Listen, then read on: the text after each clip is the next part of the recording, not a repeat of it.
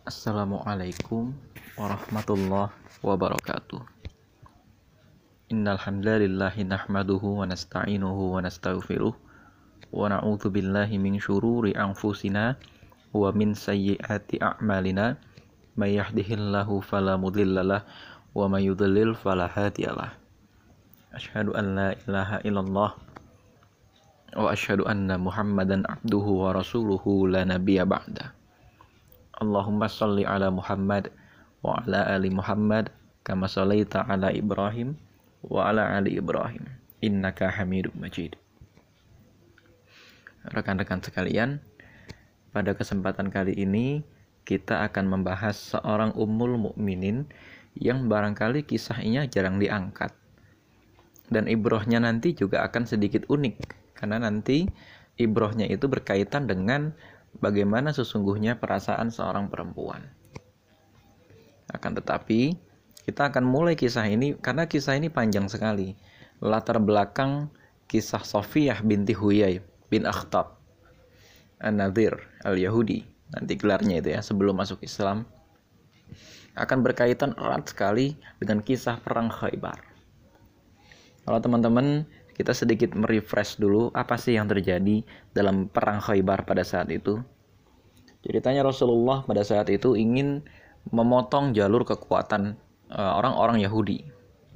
Karena musuhnya Rasulullah pada saat periode Madaniyah itu ada tiga.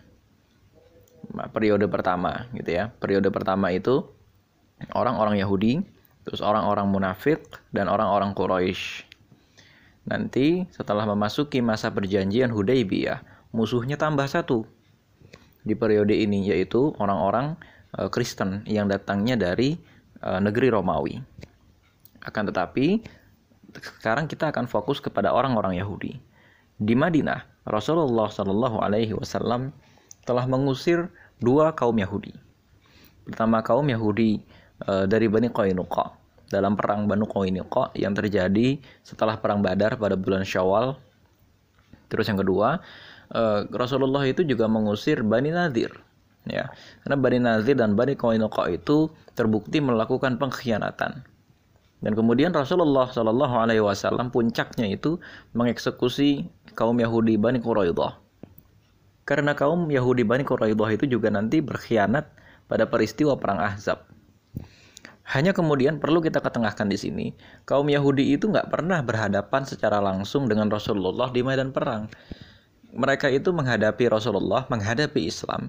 Caranya itu dengan melakukan provokasi melalui pihak tangan orang kedua. Jadi pihak ketiga yang di luar kaum Yahudi dan di luar Rasulullah. Di antaranya mereka itu memprovokasi orang-orang Quraisy dan juga mereka itu memprovokasi orang-orang munafik agar memerangi Rasulullah, tapi tanpa mereka sendiri memerangi Rasulullah secara langsung. Ketika mereka diperangi langsung oleh Rasulullah itu mereka selalu takut. Jadi mereka tidak pernah menghadapi Rasulullah di medan perang. Nah, puncaknya adalah kemudian Rasulullah itu mengirimkan ribuan pasukan untuk memerangi kaum Yahudi di Khaybar. Singkat cerita, benteng-benteng itu ditaklukkan semua oleh Rasulullah dan kemudian terbunuhlah ayah dari Sofiyah binti Huyai dan suami dari Sofiyah binti Huyai pada saat itu. Kinanah bin Abil Huqaiq itu suaminya dan bapaknya yaitu Huyai bin Akhtab. Nah, nggak terbayang di sini bagaimana marahnya Sofiyah binti Huyai.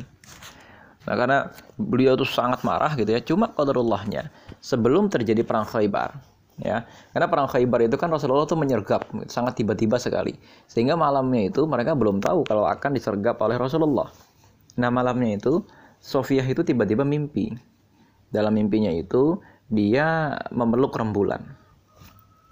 Nah ternyata menurut suaminya menurut orang-orang Yahudi tafsir mimpi dari Sofiyah ini adalah Sofiyah itu nanti akan menikah dengan seorang yang sangat hebat. Nah Padahal Sofia pada saat itu sudah menikah dengan suaminya. Dan seakan-akan suaminya mengetahui bahwa Sofia nanti akan menikah dengan Nabi Muhammad Sallallahu Alaihi Wasallam. Ketika Sofia menceritakan mimpi itu kepada istrinya, maka Sofia itu ditampar sampai tamparannya itu membekas dan berdarah di uh, pelipisnya Sofia, di matanya Sofia, bengkak matanya. Nah, kemudian setelah itu Singkat cerita, paginya ternyata tersiar kabar bahwa pasukan Rasulullah telah mengepung Khaybar. Terjadi peperangan besar-besaran dan ayah serta suami Sofiyah terbunuh di medan peperangan. Dan jangan kita lupa bahwa ayah dari Sofiyah adalah pemimpin Khaybar. Dalam arti Sofiyah ini bukan orang biasa. Nah, saya akan jelaskan sedikit dalam peperangan. Kalau dalam syariat Islam maupun dalam syariat umat-umat sebelumnya, tidak seperti uh, yang kita bayangkan gitu ya. Di medan peperangan itu orang eh, laki-laki yang melawan akan langsung dibunuh dan laki-laki yang uh, tertawan gitu ya, yang tertawan itu akan jatuh nasibnya sebagai budak. Dan kaum perempuannya juga begitu. Akan jatuh nasibnya sebagai budak. Cuma jangan kita bayangkan budak itu akan kita perlakukan uh, seperti orang jahat gitu ya, dalam arti kita perlakukan dia sebagai pembantu. Enggak budak itu di masa itu tidak seperti gambaran budak-budak yang ada di Romawi ataupun budak-budak yang ada di kerajaan Persia. Budak dalam agama Islam itu diperlakukan dengan baik selayaknya manusia merdeka. Bedanya statusnya dia itu budak. Ya, statusnya saja dia itu budak. Hanya kemudian kalau budak itu perempuan dan e, budaknya di perempuan dia tidak beristri, maka dia dijadikan sebagai ummu walad. Artinya sang tuan itu diperbolehkan untuk e, memperoleh anak dari sang budak tanpa melalui hubungan pernikahan. Nah, salah satu jalan mendapatkan budak selain dengan membeli adalah dengan medan peperangan. Mengapa? Karena ini sebagai hukuman. Hukuman kepada satu kaum atau satu bangsa yang sudah memerangi Rasulullah. Nah, terus nanti ada tuduhan, wah berarti Islam membenarkan perbudakan dan lain sebagainya. Tidak. Justru perang yang dilakukan oleh Rasulullah itu sangat efektif untuk menekan terjadinya perbudakan. Mengapa? Bandingkan dengan perang yang terjadi atau bandingkan dengan peperangan yang dilakukan oleh kaum yang lain selain umat Islam. Sangat berdarah. Sangat berdarah. Justru perbudakan itu ya, kalau di dalam Islam akibat dari peperangan itu itu digunakan untuk menyelamatkan kaum perempuan tersebut. Buktinya apa? Nanti kita lihat dalam kisah Sofia binti Huyai ini. Tapi akan tetapi uh, Sofia binti Huyai ini tidak diperbudak. Ya, ceritanya setelah peperangan ini selesai, Sofia binti Huyai itu menjadi tawanan dari Dihyah bin Khalifah al Kalbi. Nah, tampaknya yang berhasil uh, menangkap Sofia ini adalah Dihyah bin Khalifah al Kalbi. Kalau kita mau tahu, Dihyah bin Khalifah ini adalah seseorang yang malaikat Jibril itu pernah meminjam wajahnya untuk bertemu dengan Rasulullah. Jadi dia adalah seorang sahabat Nabi yang sangat sangat sangat sangat tampan. Nah kemudian orang-orang melihat, wah orang ini kalau nggak salah dia ini anak dari uh, pemimpin kota ini. Nggak pantas orang ini kalau diperbudak atau nggak pantas orang ini kalau ditawan oleh salah seorang di antara kita karena kemuliaannya, karena kehormatannya. Nah artinya di sini tidak barbar gitu ya tidak mencari orang yang gimana-gimana, akan tetapi Islam juga masih menghormati eh, orang-orang yang diperbudak tergantung dia itu keturunan siapa dan lain sebagainya. Alkisah karena orang-orang mengetahui selain masalah kecantikannya, juga kemuliaannya di tengah kaumnya, maka Sofia ditukar dengan tujuh orang budak dan kemudian uh, diberikan kepada Rasulullah Shallallahu Alaihi Wasallam. Nah, rupanya pada saat itu Rasulullah e, memperistri Sofia sebagai langkah untuk memuliakan Sofia. Untuk menunjukkan gitu ya bahwa e, orang itu harus dimuliakan dalam arti memperbudak orang itu juga tidak boleh gitu ya kalau dalam Islam dengan sengaja. Kecuali kalau kasusnya itu kita membeli seorang budak untuk dimerdekakan. Makanya Rasulullah itu sangat menganjurkan sekali kepada umatnya untuk memerdekakan budak. Dan salah satunya adalah melalui jalur pernikahan ini. Akhirnya Rasulullah itu memperistri Sofia binti Huyai bin Akhtab.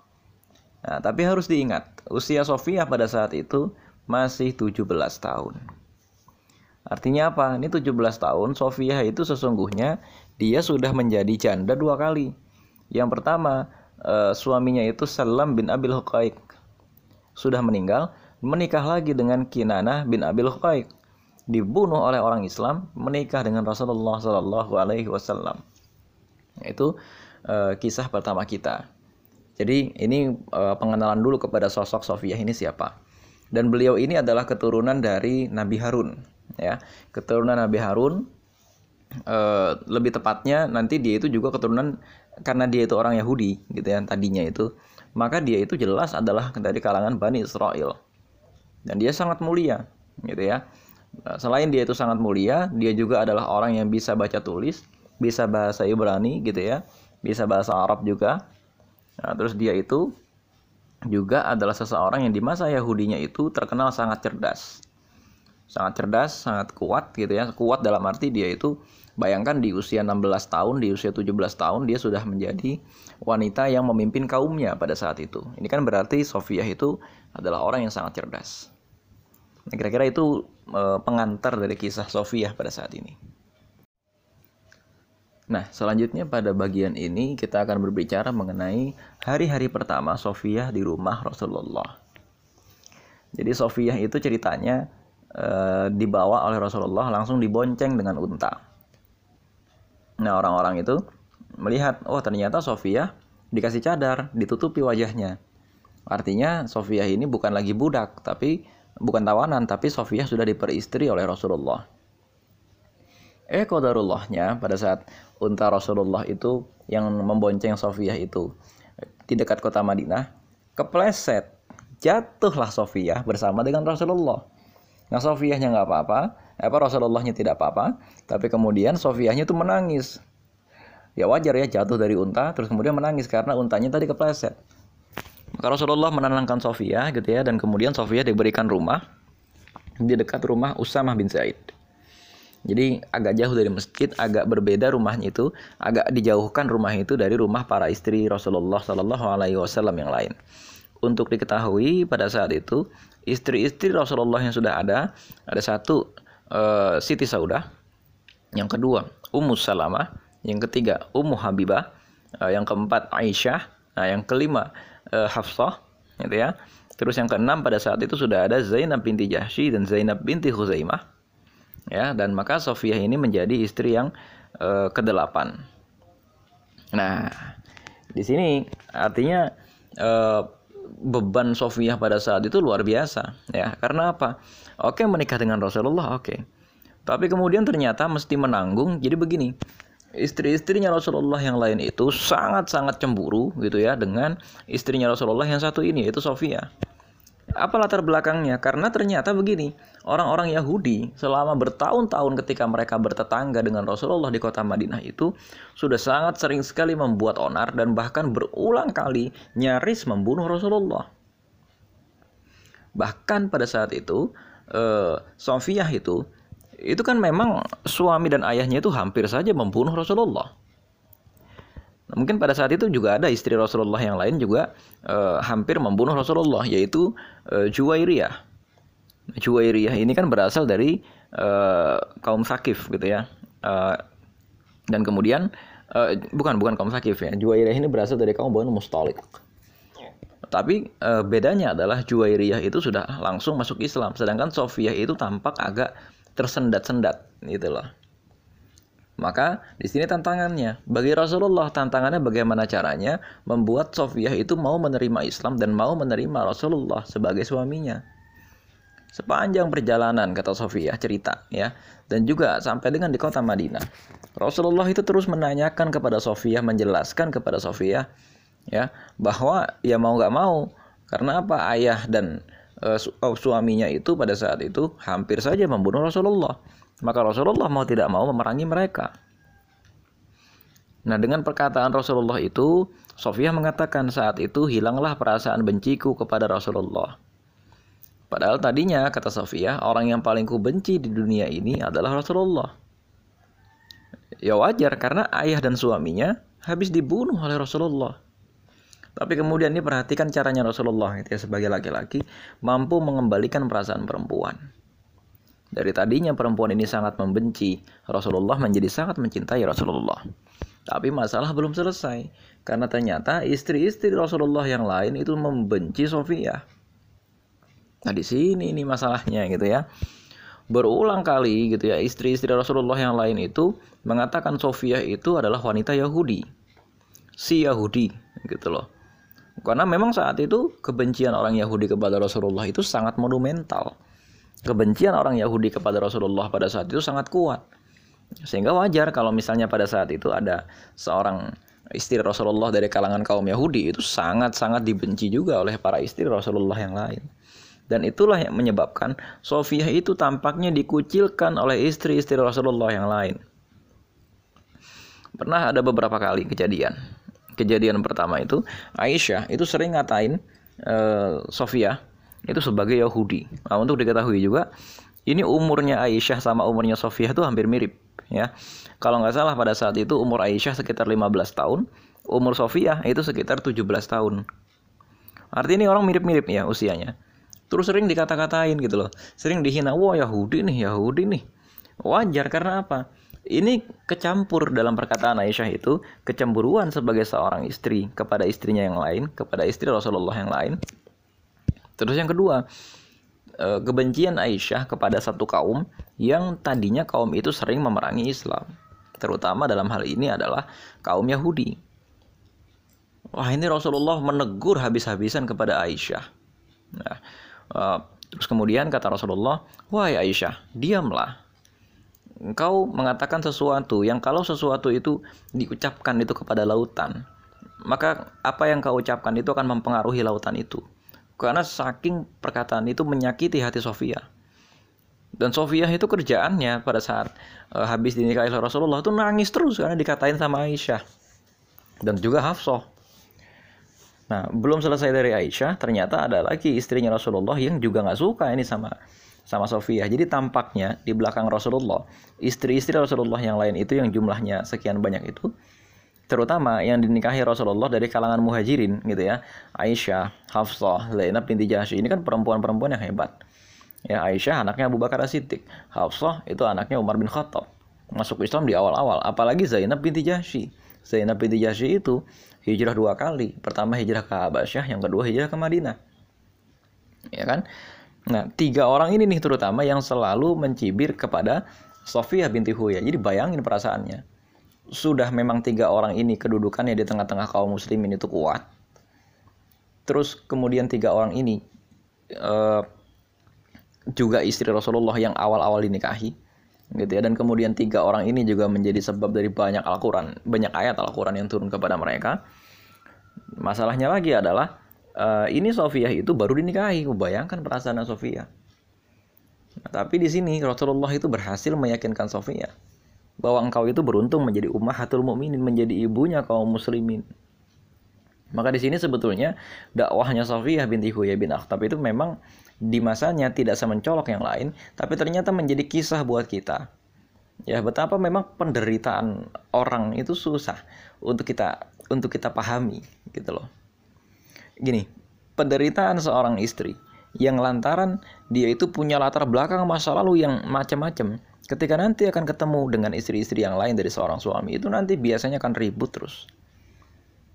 Ya, dan keributan rumah tangga dalam Eh, rumah tangga seorang juru dakwah itu biasa. Itu biasa, sebagaimana keributan dalam rumah tangga-rumah tangga yang lain. Nah, termasuk misalnya dalam kisah Zainab binti Jahsy. Suatu ketika Rasulullah itu umroh ceritanya. Ketika Rasulullah umroh itu, itu Sofiyah itu nggak punya onta, nggak dapat onta. Nah Rasulullah mau minjam onta dari salah seorang istrinya yaitu Zainab ini. Nah Zainab ini bilang, wahai Rasulullah, onta saya ini masa akan ditumpangin oleh seorang Yahudi itu. Marahlah Rasulullah. Karena apa? Ini nggak sembarangan. Sofia itu sudah menjadi muslim. Jangan dikatain sebagai orang Yahudi. Ini repot. Artinya Rasulullah itu ingin mengajarkan jangan kezoliman kita atau jangan kebencian kita kepada suatu kaum mengakibatkan kita berbuat zolim. Akhirnya apa yang terjadi? Rasulullah marah kepada Zainab dan kemudian selama berbulan-bulan Rasulullah itu menjauhi Zainab. Nggak ngomong nggak apa pokoknya dijauhi nggak mampir ke rumahnya. Marah Rasulullah semarah marahnya. Nah makanya sampai di sini itu tuh banyak sekali pelajaran dari kisah hidupnya Sofia tapi yang menarik adalah kisah hidup Sofia selama berinteraksi dengan para istri Rasulullah yang lain. Ini mengajarkan kepada kita gitu ya bahwa memang yang namanya kaum perempuan di istri Nabi sekalipun dia harus berlatih menahan lisannya karena apa? Memang kadang-kadang lisan perempuan itu nggak bisa ditahan. Lisannya Aisyah, lisannya Hafsah, dan lisannya Zainab binti Jahsy itu menyakiti seorang istri Nabi yang lain. Sofia. Dan ketabahan Sofia di sini untuk tidak membalas itulah yang lebih kuat lagi. Padahal Sofia pada saat itu punya hak. Sofia pada saat itu juga mencintai Rasulullah. Tapi Sofia hanya mengadukan itu kepada Rasulullah dan diam saja, tidak membalas ucapan Aisyah. Karena Sofia sendiri sadar. Dengan kecerdasannya Sofia itu sadar inilah resiko. Gitu loh. Itulah memang yang namanya perempuan. Itulah yang menyebabkan Sofia itu dikatakan cerdas. Karena Sofia itu mampu diam pada saat dia itu berhak membalas. Rekan-rekan sekalian, uh, dan ini juga ada banyak ibrohnya gitu ya bagi kaum laki-laki yang memang nanti ingin berpoligami atau bagi yang perempuan nanti ingin berpoligami. Kisah Sofia ini menjadi perlambang bahwa memang nanti seakan-akan ya ada istri keberapa atau istri kesekian yang direndahkan misalnya. Tapi itu hanya seakan-akan. Karena apa? Faktor perasaannya perempuan. Ini yang susah. Makanya ketika berumah tangga, ketika berdakwah dan lain sebagainya, itu agak susah kalau kita hanya memperturutkan perasaan. Nah, ini ya, jadi kemampuan untuk diam itu langka. Di sesi yang terakhir ini, gitu ya, untuk memperdalam lagi, gitu ya. Uh, Sofia itu memang ketika dinikahi Rasulullah itu usianya 17 tahun.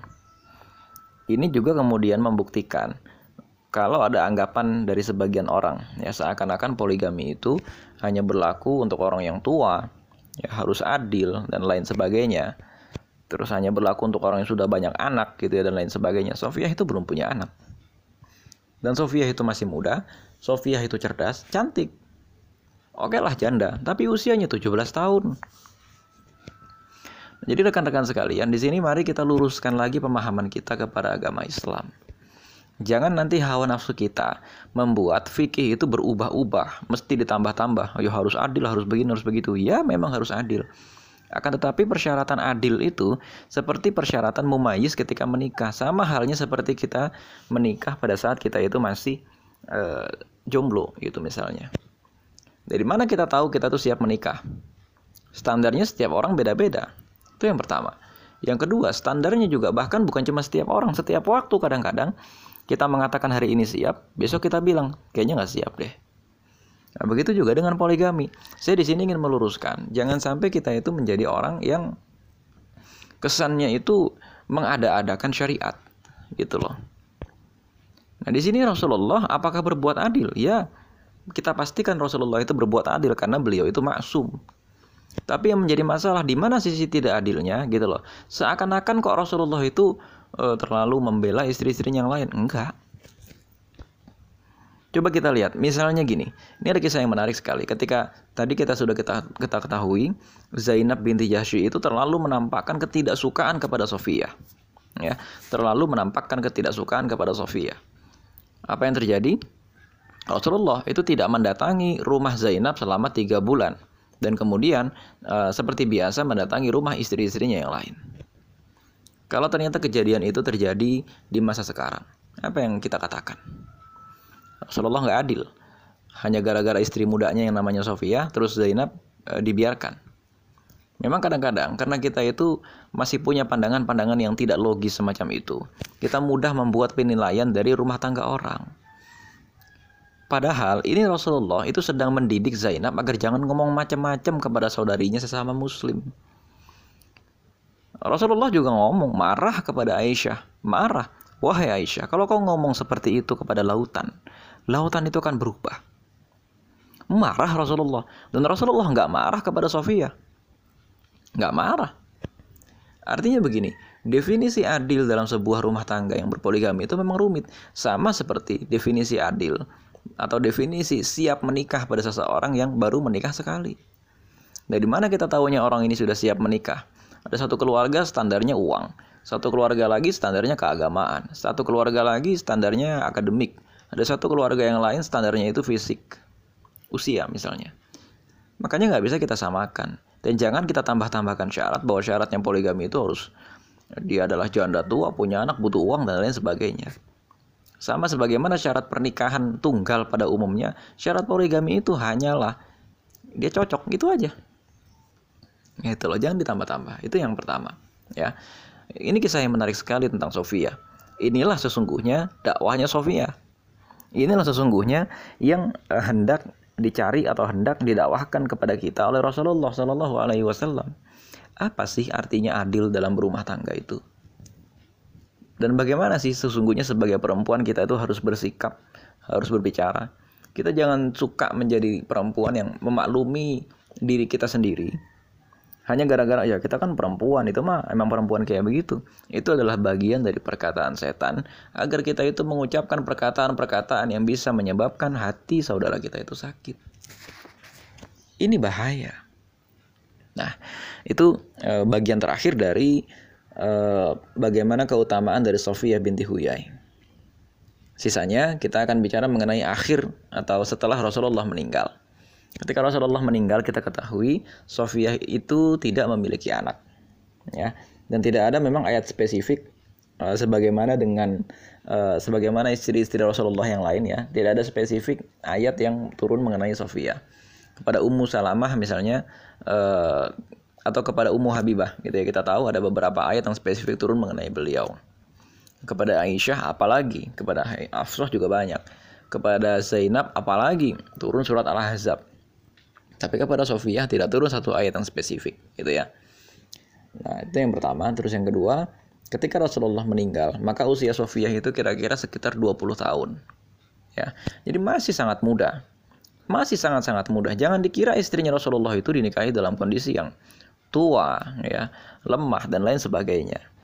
Istri Rasulullah yang dinikahi dalam keadaan tua itu hanya dua dalam catatan saya. Itu ada Siti Saudah yang dinikahi dalam usia yang lebih tua daripada Rasulullah. Yang kedua ada lagi Ummu Salamah yang usianya juga lebih kurang lebih ya agak sama dengan Rasulullah tapi lebih muda. Kemudian uh, Sofiyah itu hidup sampai kemudian pada pemerintahan masa Muawiyah bin Abu Sufyan. Kira-kira 40 tahun setelah Rasulullah meninggal. Nah, pada masa pemerintahan Khalifah Muawiyah bin Abu Sufyan, Sofiyah itu meninggal. Kemudian hubungan antara para istri Rasulullah setelah Rasulullah meninggal itu baik-baik saja. Ya mereka menunaikan haji bersama-sama berangkat bareng gitu ya. Dan lain sebagainya. Jadi baik-baik saja. Nanti ada satu peristiwa yang cukup unik gitu ya ketika Khalifah Utsman bin Affan itu didemo oleh sekelompok orang yang menginginkan Khalifah Utsman bin Affan itu mundur dari jabatannya. Sofiyah itu termasuk orang yang menolong Utsman bin Affan dengan cara mengirimkan makanan kepada uh, gedungnya Utsman bin Affan yang disegel atau yang dikepung oleh para pemberontak itu. Jadi Sofiyah ini juga termasuk orang yang pemberani. Sofiyah itu juga termasuk orang yang ngerti politik, gitu ya. Nggak seperti kita sekarang ini kan perempuan ini kan seolah-olah uh, urusannya gitu-gitu aja ya, urusan dapur dan lain sebagainya. Padahal para istri Nabi juga sudah mencontohkan. Ya, yang pertama Sofiyah itu kan pertama dari kalangan bangsawan orang-orang Yahudi, sudah pasti ngerti politik. Sudah pasti. Dan Sofiyah itu juga ketika diperistri Rasulullah juga ngerti urusan itu semua. Karena apa? Ya Sofiyah itu istrinya pemimpin. Namanya istrinya pemimpin, nggak mungkin Sofia itu menjadi orang yang biasa-biasa saja. Nggak mungkin Sofia itu menjadi orang yang hanya memperberat hidupnya Rasulullah. Enggak. Tapi juga di sana Sofia itu simbiosis mutualisme saling membantu kehidupan dakwahnya Rasulullah Shallallahu Alaihi Wasallam. Ada beberapa hadis yang cukup menarik yang disampaikan oleh Sofia, tapi teladan Sofia itu lebih banyak pada persoalan kemurahan hatinya dan pada persoalan bagaimana lapangnya hati seorang perempuan yang memaafkan hati perempuan lain dalam sebuah keluarga yang menyakitinya. Ini gambaran lah kalau zaman sekarang bahasanya afwan ya, bukan bermaksudnya merendahkan tapi ini istri muda yang dibenci sama istri tua. Nah, gini gambarannya istri muda yang dibenci sama istri-istri tua, tapi istri muda ini tetap sabar, tetap memaafkan. Ya, padahal ini konteksnya para sahabat Nabi. Gitu loh. Nah, rekan-rekan sekalian, kira-kira itu yang sebenarnya menarik sekali dari pelajaran yang bisa kita petik dari Sofia. Memang agak sensitif bagi sebagian orang, akan tetapi ya memang itulah kenyataannya, pelajaran yang bisa diambil dari Sofia. Hal yang menarik lagi di antaranya, kematangan pribadi Sofia yang pada usia 17 tahun beliau dipilih oleh Allah ya untuk menikah dengan Rasulullah Shallallahu Alaihi Wasallam. Berarti kedewasaannya itu sudah sangat luar biasa. Kedewasaannya itu cukup, ya kedewasaannya itu sudah sangat kuat sehingga beliau itu e, dianggap cukup lah untuk bisa mendampingi Rasulullah. Maka syarat untuk bisa menikah itu memang adalah kedewasaan. Apa ciri-ciri kedewasaan itu? Setiap orang berbeda-beda, akan tetapi setidak-tidaknya dia bisa mengatur uang, bisa mengatur nafkah. Terus yang kedua, setidak-tidaknya dia punya akhlak yang baik. Yang ketiga, dia selalu bersyukur kepada Allah. Terus yang keempat, dia kalau cara marahnya itu dia diam. Kelihatan dari sifatnya Sofia tadi. Marah dia kepada Aisyah, sedih dia dijauhi sama perempuan-perempuan yang lain yang menjadi istrinya Rasulullah. Padahal Sofiyah itu di awal-awal sudah melakukan PDKT dengan istri Rasulullah yang lain. Sering ngasih hadiah dan lain sebagainya. Akan tetapi ternyata masih juga marah-marah. Istri-istrinya yang lain cemburu. Dan Sofia mempertunjukkan kesabaran yang luar biasa. Ilmu diam. Ilmu untuk bersabar. Ilmu untuk tidak mendahulukan perkataan. Ilmu untuk merenungkan segala yang terjadi sebelum kita bicara. Itu kira-kira teman-teman sekalian yang bisa kita petik. Nah, mungkin nanti silakan kita diskusi.